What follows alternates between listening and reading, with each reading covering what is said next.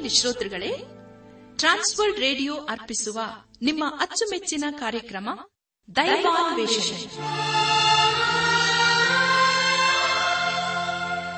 ಪ್ರಿಯ ಬಾನುಲಿ ಮಿತ್ರರೇ ಪ್ರೀತಿ ಸ್ವರೂಪನಾದ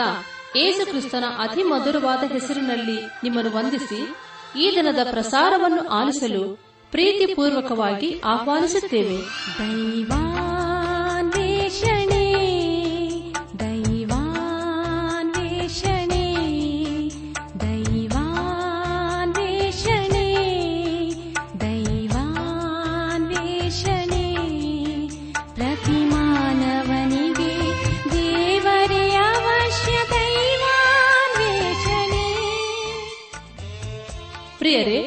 ದೇವರ ಸ್ವರೂಪದಲ್ಲಿ ನಿರ್ಮಿಸಲ್ಪಟ್ಟ ಮಾನವ ಕುಲವು ಕ್ರಿಸ್ತೇಸುವಿನಲ್ಲಿ ದೊರೆಯುವ ನಿರಂತರವಾದ ಸಂತೋಷ ಶಾಂತಿ ಪಾಪ ಕ್ಷಮಾಪಣೆ ನಿತ್ಯ ಜೀವ ಹೊಂದಬೇಕೆಂದು ದೇವರ ಚಿತ್ತವಾಗಿದೆ ಈ ಶುಭ ಸಂದೇಶವನ್ನು ನಿಮ್ಮೊಂದಿಗೆ ನಾವು ಹಂಚಿಕೊಳ್ಳಲು ಹರ್ಷಿಸುತ್ತೇವೆ ನಾವೀಗ ಪ್ರಸಾರ ಮಾಡುವ ಸುಮಧೂರ ಗೀತೆ ಹಾಗೂ ದೈವ ಸಂದೇಶವನ್ನು ಆಲಿಸಿ ನೀವು ಹೊಂದಿಕೊಳ್ಳುವ ಆಶೀರ್ವಾದಗಳನ್ನು ನಮ್ಮೊಂದಿಗೆ ಹಂಚಿಕೊಳ್ಳಬೇಕೆಂದು ವಿನಂತಿಸುತ್ತಾ ಈ ಕಾರ್ಯಕ್ರಮಕ್ಕೆ ಮತ್ತೊಮ್ಮೆ ಸ್ವಾಗತ ಕೋರುತ್ತೇವೆ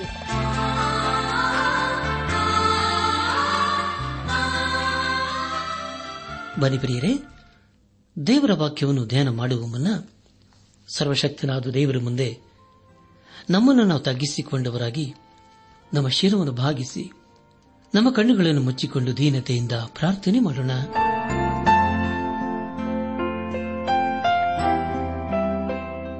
ಯುಗ ಯುಗಾಂತರಗಳಲ್ಲಿ ಜೀವಿಸುವ ಸರ್ವಶಕ್ತನಾದ ದೇವೇ ನಿನ್ನ ಪರಿಶುದ್ಧವಾದ ನಾಮವನ್ನು ಕೊಂಡಾಡುತ್ತೇವೆ ಕರ್ತನೆ ದೇವಾದ ದೇವರೇ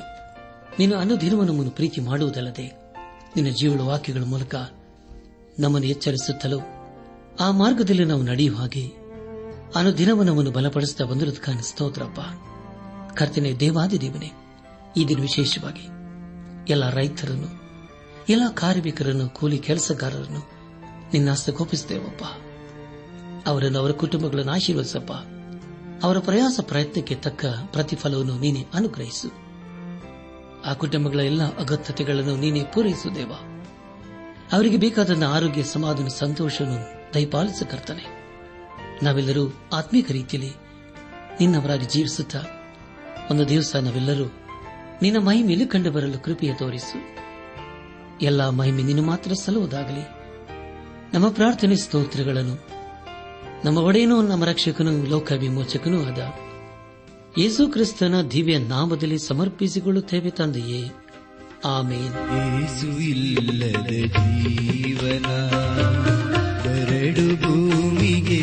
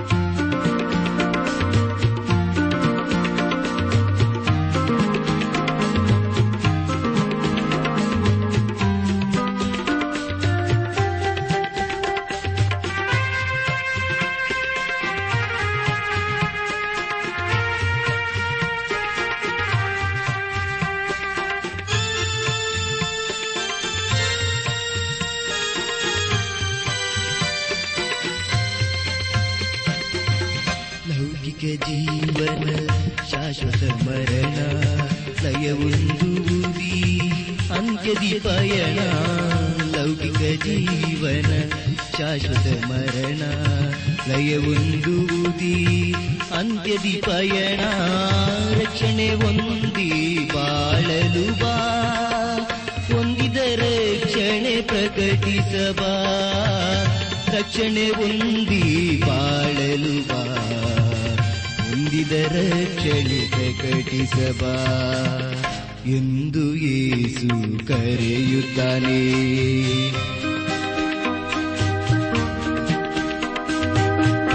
ಏಸು ಇಲ್ಲದ ಜೀವನ ಕರಡು ಭೂಮಿಗೆ ಸಮಾನ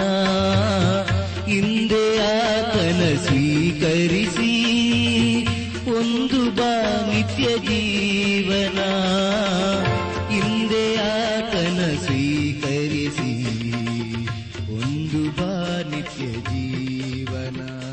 ದೇವರು ಪ್ರೀತಿಸುವ ನನ್ನ ಆತ್ಮೀಕ ಸಹೋದರ ಸಹೋದರಿಯೇ ದೇವರ ಕೃಪೆಯ ಮೂಲಕ ನೀವೆಲ್ಲರೂ ಕ್ಷೇಮದಿಂದ ಇದ್ದಿರಲ್ಲವೇ ನೀವು ಸಂತೋಷ ಸಮಾಧಾನದಲ್ಲಿ ಇರಬೇಕೆಂಬುದೇ ನಮ್ಮ ಅನುದಿನದ ಪ್ರಾರ್ಥನೆಯಾಗಿದೆ ನಾವು ನಿಮಗೋಸ್ಕರ ನಿಮ್ಮ ಕುಟುಂಬಗಳಿಗೋಸ್ಕರ ನಾವು ಪ್ರಾರ್ಥನೆ ಮಾಡ್ತಾ ಇದ್ದೇವೆ ಕಳೆದ ಕಾರ್ಯಕ್ರಮದಲ್ಲಿ ನಾವು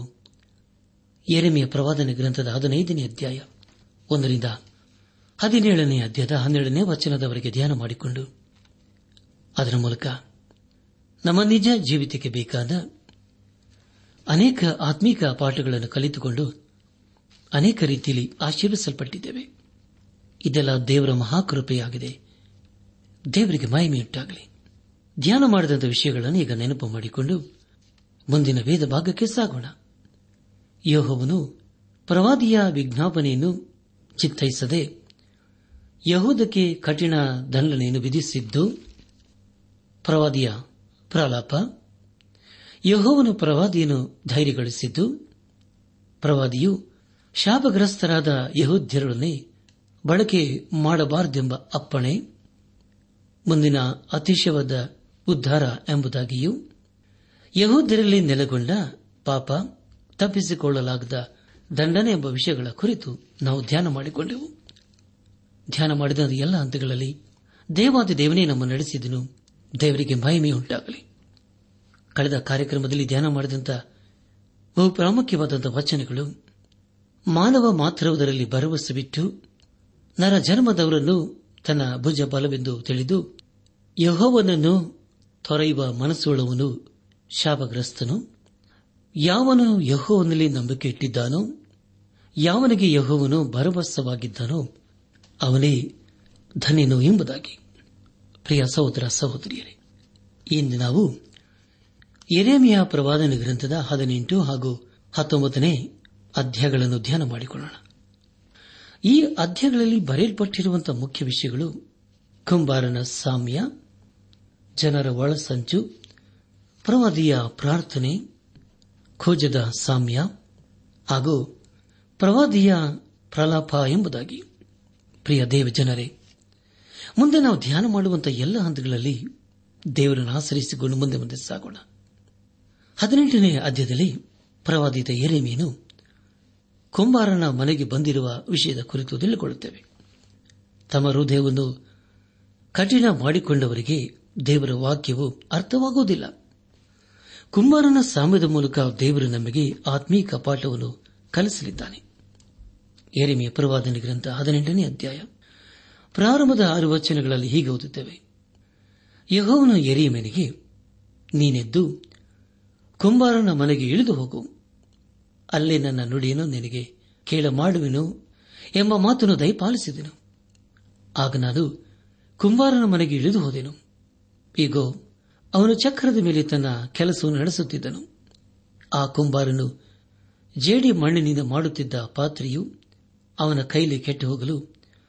ಪುನಃ ತನಗೆ ಸರಿತೋಚಿದ ಹಾಗೆ ಅದನ್ನು ಹೊಸ ಪಾತ್ರನಾಗಿ ಮಾಡಿದನು ಆಗ ಯಹೋನು ನನಗೆ ಈ ಮಾತನ್ನು ಅನುಗ್ರಹಿಸಿದನು ಯಹೋನು ಹೀಗನ್ನುತ್ತಾನೆ ಇಸ್ರಾಯೇಲ್ ವಂಶದವರೇ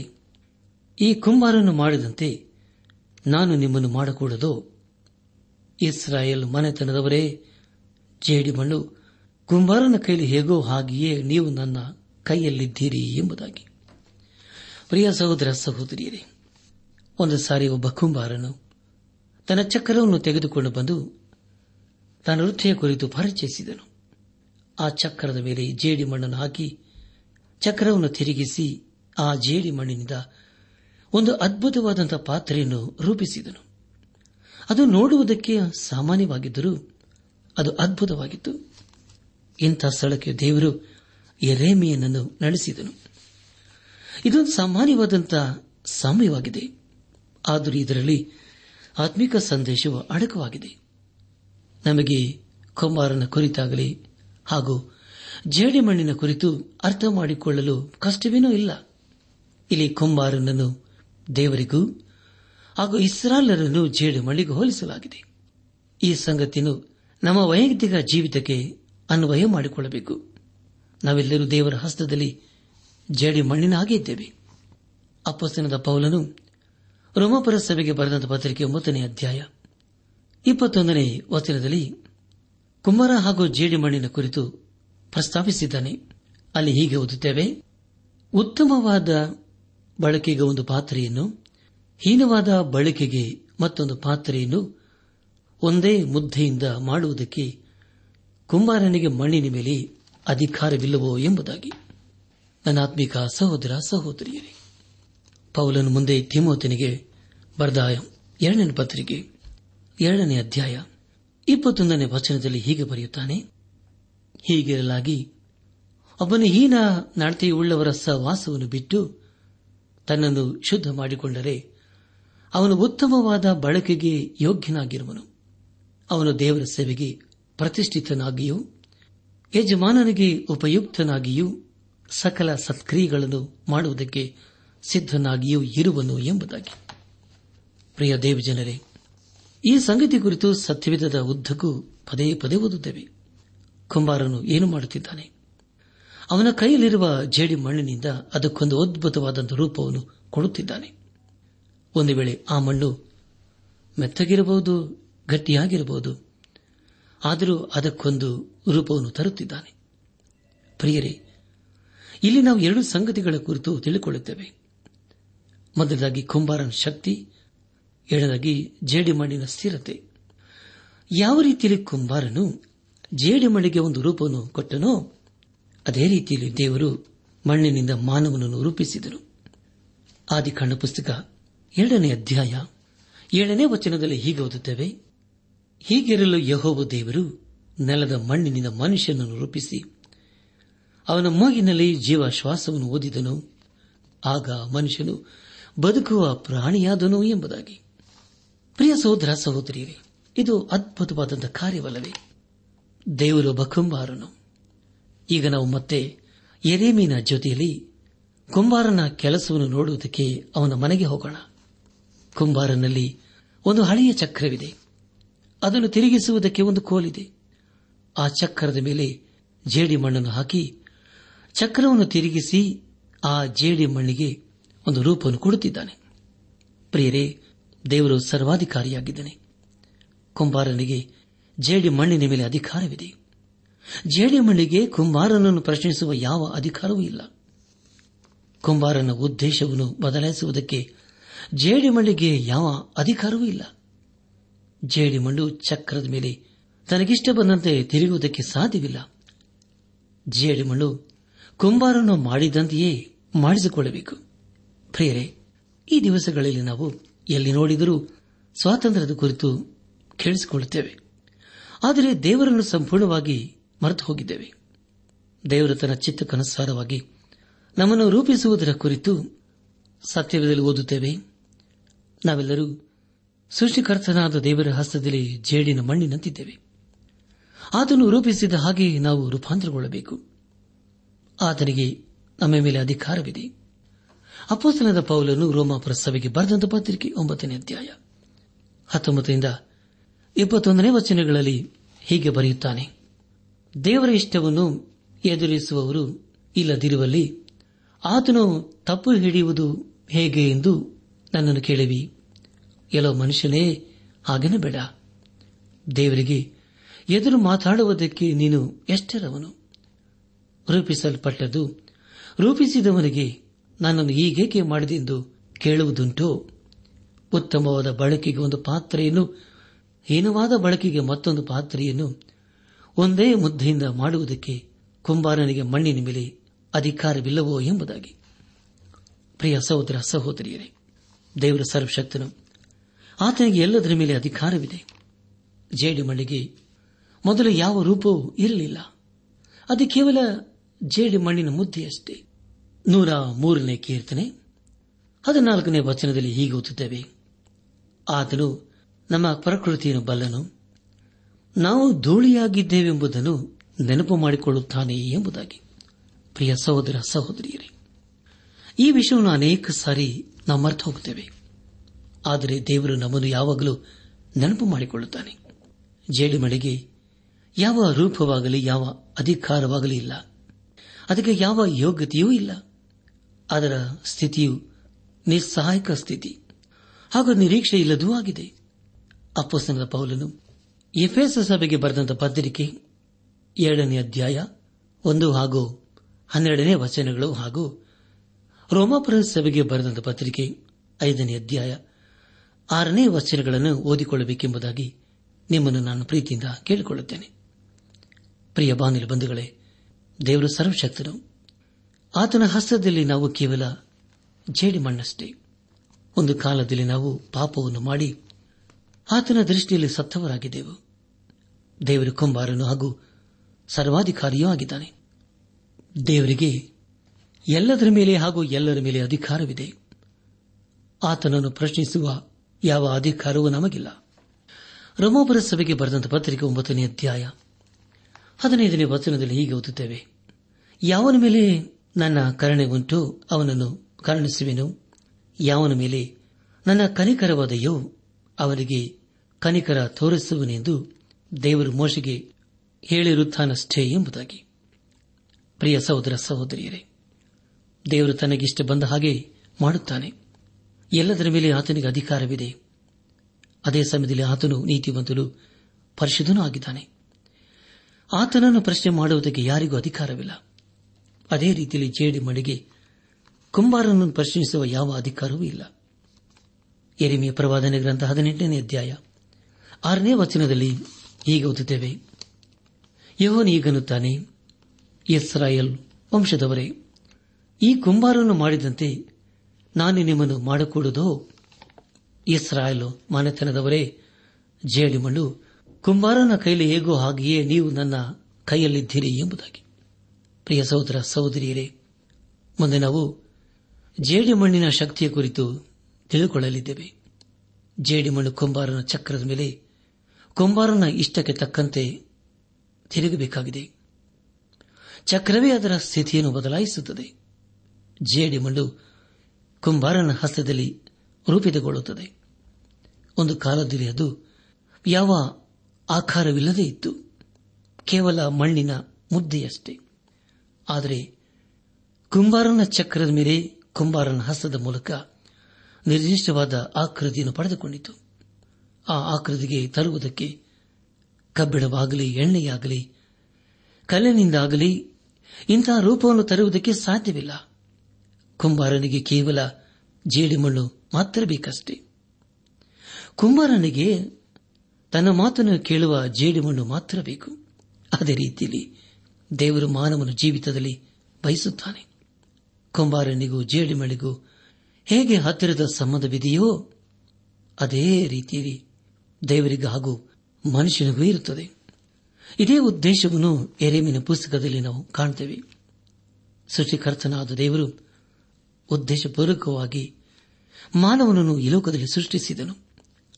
ದೇವರು ಮನುಷ್ಯನನ್ನು ತಮ್ಮ ಸ್ವರೂಪದಲ್ಲಿ ಉಂಟು ಮಾಡಿದನು ಮಾನವನನ್ನು ಈ ಮಣ್ಣಿನಿಂದ ರೂಪಿಸಿದನೆಂಬುದಾಗಿ ದೇವರ ವಾಕ್ಯದಲ್ಲಿ ಓದುತ್ತೇವೆ ಅಷ್ಟೇ ಅಲ್ಲದೆ ಅವನ ಮೂಗಿನಲ್ಲಿ ಜೀವ ಶ್ವಾಸವನ್ನು ಊದಿದನು ಅದರ ಮೂಲಕ ಮಾನವನು ಜೀವಿಸುವನಾದನು ಮಾನವನು ದೇವರಿಗೆ ವಿಧೇಯನಾಗಬಹುದು ಅಥವಾ ಇಲ್ಲದೇ ಇರಬಹುದು ಆದರೆ ಪ್ರಿಯರಿ ಜೇಡಮಣ್ಣು ಹಾಗಲ್ಲ ಹದಿನೆಂಟನೇ ಅಧ್ಯಾಯ ಮೂರು ಹಾಗೂ ನಾಲ್ಕನೇ ವಚನಗಳಲ್ಲಿ ಹೀಗೆ ಓದುತ್ತೇವೆ ಆಗ ನಾನು ಕುಂಬಾರನ ಮನೆಗೆ ಇಳಿದು ಹೋದೆನು ಈಗೋ ಅವನು ಚಕ್ರದ ಮೇಲೆ ತನ್ನ ಕೆಲಸವನ್ನು ನಡೆಸುತ್ತಿದ್ದನು ಆ ಕುಂಬಾರನು ಜೇಡಿ ಮಣ್ಣಿನಿಂದ ಮಾಡುತ್ತಿದ್ದ ಆ ಪಾತ್ರೆಯು ಅವನ ಕೈಲಿ ಕೆಟ್ಟು ಹೋಗಲು ಪುನಃ ತನಗೆ ಸರಿ ತೋಚಿದ ಹಾಗೆ ಅದನ್ನು ಹೊಸ ಪಾತ್ರೆಯನ್ನಾಗಿ ಮಾಡಿದನು ಎಂಬುದಾಗಿ ಪ್ರಿಯ ಸಹೋದರ ಸಹೋದರಿಯರೇ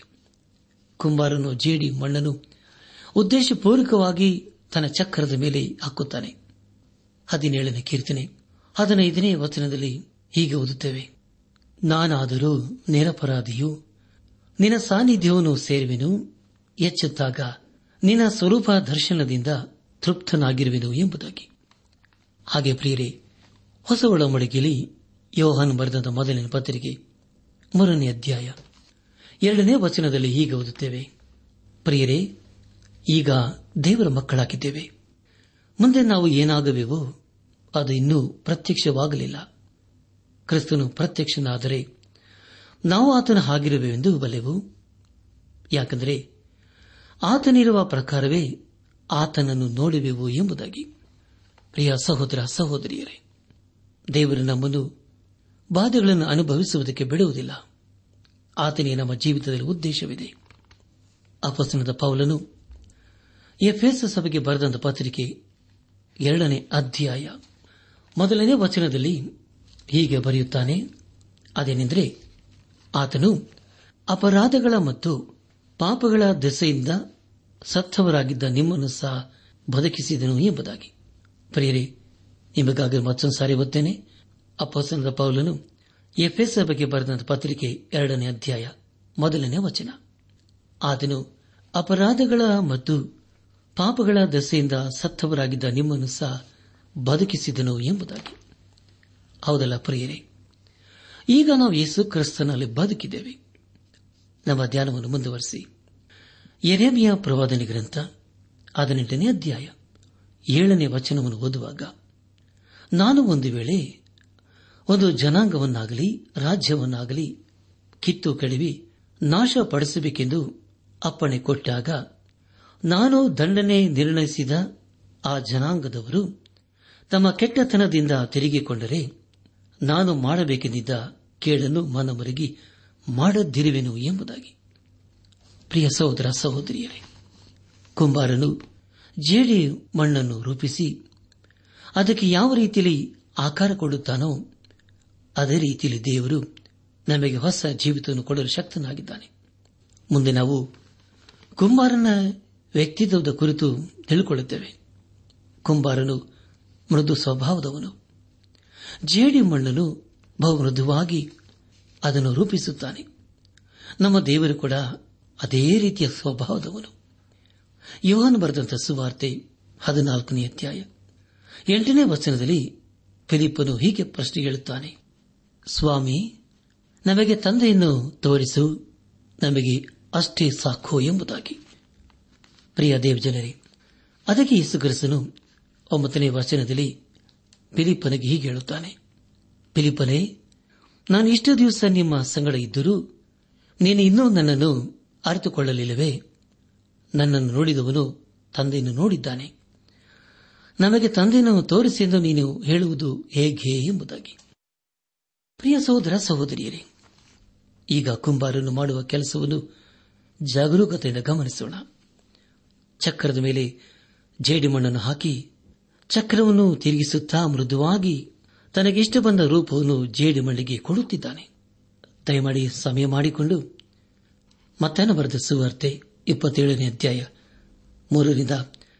ಹತ್ತನೇ ವಚನಗಳನ್ನು ಓದಿಕೊಳ್ಳಬೇಕೆಂಬುದಾಗಿ ನಿಮ್ಮನ್ನು ನಾನು ಪ್ರೀತಿಯಿಂದ ಕೇಳಿಕೊಳ್ಳುತ್ತೇನೆ ಪ್ರಿಯರೇ ನಮ್ಮ ಕುಮಾರನ ದೈಸು ಕ್ರಿಸ್ತನು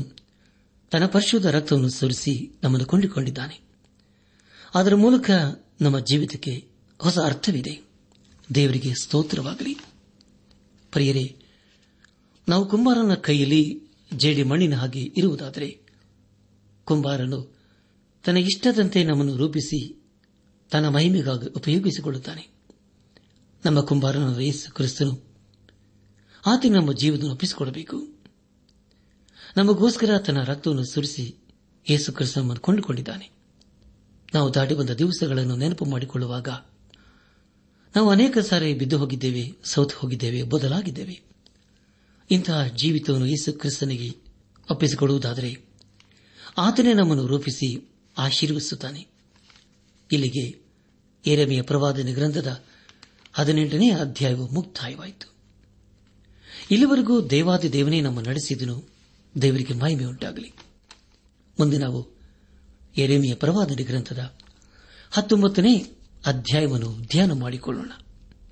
ಈ ಅಧ್ಯಾಯದಲ್ಲಿ ಎರೆಮೀನು ಕೂಜದ ಸಾಮ್ಯದ ಕುರಿತು ನಮಗೆ ತಿಳಿಸುತ್ತಾನೆ ಎರೆಮಿಯ ಪ್ರವಾದನೆ ಗ್ರಂಥ ಹತ್ತೊಂಬತ್ತನೇ ಅಧ್ಯಾಯ ಎರಡನೇ ವಚನವನ್ನು ಓದುವಾಗ ಬೋಕಿಯ ಬಾಗಿಲಿನ ಸಮೀಪದಲ್ಲಿರುವ ಬೆನ್ ಹಿನೋಮ್ ತಗ್ಗಿಗೆ ಹೋಗಿ ನಾನು ನಿನಗೆ ತಿಳಿಸುವ ಮಾತುಗಳನ್ನು ಸಾರು ಎಂಬುದಾಗಿ ಪ್ರಿಯರೇ ಬೆನ್ ಹಿನೋಮ್ ಸ್ಥಳದಲ್ಲಿ ಭಯಂಕರವಾದಂತಹ ಆರಾಧನೆ ನಡೆಯುತ್ತಿತ್ತು ಅದನ್ನು ದೇವರು ಖಂಡಿಸಿದನು ನಾಲ್ಕು ಹಾಗೂ ಐದನೇ ವಚನಗಳನ್ನು ಓದುವಾಗ ಪ್ರಿಯರೇ ಈ ವಚನಗಳ ಮೂಲಕ ನಾವು ತಿಳಿದುಕೊಳ್ಳುವುದೇನೆಂದರೆ ಇನ್ನೊಮ್ಮಿನವರು ದೇವರು ಅಸಹ್ಯ ಪಡುವ ಆರಾಧನೆಯನ್ನು ಮಾಡಿ ದೇವರ ಕೋಪಕ್ಕೆ ಗುರಿಯಾದರು ಎಂಬುದಾಗಿ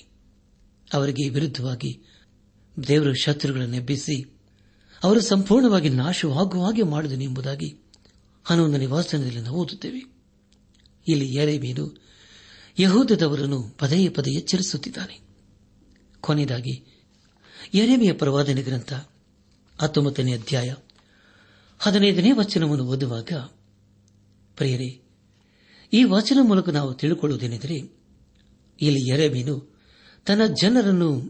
ಎಚ್ಚರಿಸುತ್ತಿದ್ದಾನೆ ಕೇಳಿಕೊಳ್ಳುತ್ತಾ ಇದ್ದಾನೆ ಎಂಬುದಾಗಿ ಆದರೆ ಪ್ರಿಯರೇ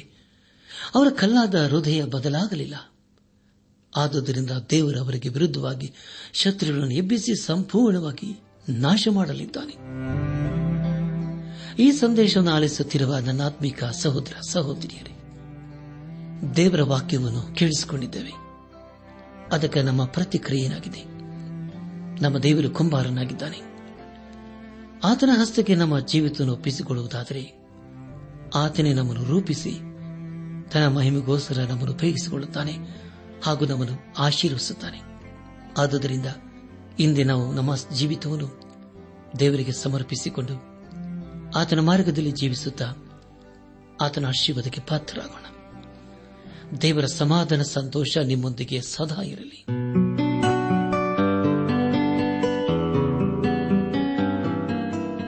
ಪ್ರಿಯರೇ ನಿಮಗೆ ಪ್ರಾರ್ಥನೆಯ ಅವಶ್ಯಕತೆ ಇದ್ದರೆ ನಿಮ್ಮಲ್ಲಿ ಏನಾದರೂ ಸಂದೇಹ ಅಥವಾ ಸಲಹೆಗಳಿದ್ದರೆ ದಯಮಾಡಿ ದೂರವಾಣಿಯ ಕರೆ ಮೂಲಕ ನಮಗೆ ತಿಳಿಸಿರಿ ನಮ್ಮ ಮೊಬೈಲ್ ದೂರವಾಣಿ ಸಂಖ್ಯೆ ಒಂಬತ್ತು ಎಂಟು ನಾಲ್ಕು ಐದು ಆರು ಒಂದು ಆರು ನಾಲ್ಕು ಒಂದು ಎರಡು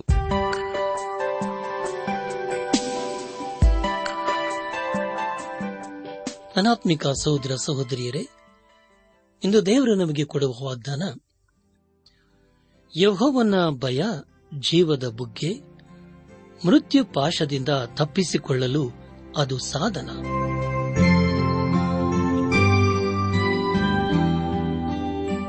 ನಮ್ಮ ನೆಚ್ಚಿನ ಶ್ರೋತೃಗಳೇ ಇದುವರೆಗೂ ಪ್ರಸಾರವಾದ ದೈವಾನ್ವೇಷಣೆ ಕಾರ್ಯಕ್ರಮವನ್ನ ಆಲಿಸಿದ್ದಕ್ಕಾಗಿ ತುಂಬಾ ವಂದಿಸುತ್ತೇವೆ ಸೋಮವಾರದಿಂದ ಶುಕ್ರವಾರದವರೆಗೂ ಪ್ರಸಾರವಾಗುವ ಈ ಕನ್ನಡ ಕಾರ್ಯಕ್ರಮದ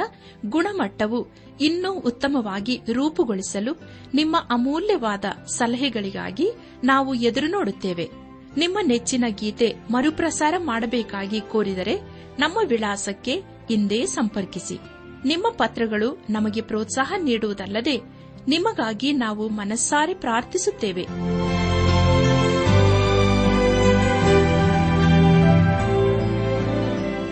ನಮ್ಮ ವಿಳಾಸ ದೈವಾನ್ ವೇಷಣೆ ಟ್ರಾನ್ಸ್ ವರ್ಲ್ಡ್ ರೇಡಿಯೋ ಇಂಡಿಯಾ ಟಪಾಲು ಸಂಖ್ಯೆ ನಾಲ್ಕು ಮೂರು ಎರಡು ಸೊನ್ನೆ ಬೆಂಗಳೂರು ಐದು ಆರು ಸೊನ್ನೆ ಸೊನ್ನೆ ನಾಲ್ಕು ಮೂರು ನಮ್ಮ ಇಮೇಲ್ ವಿಳಾಸ KAN TTB at radio eight eight two dot com ನಮಸ್ಕಾರ ಪ್ರಿಯರೇ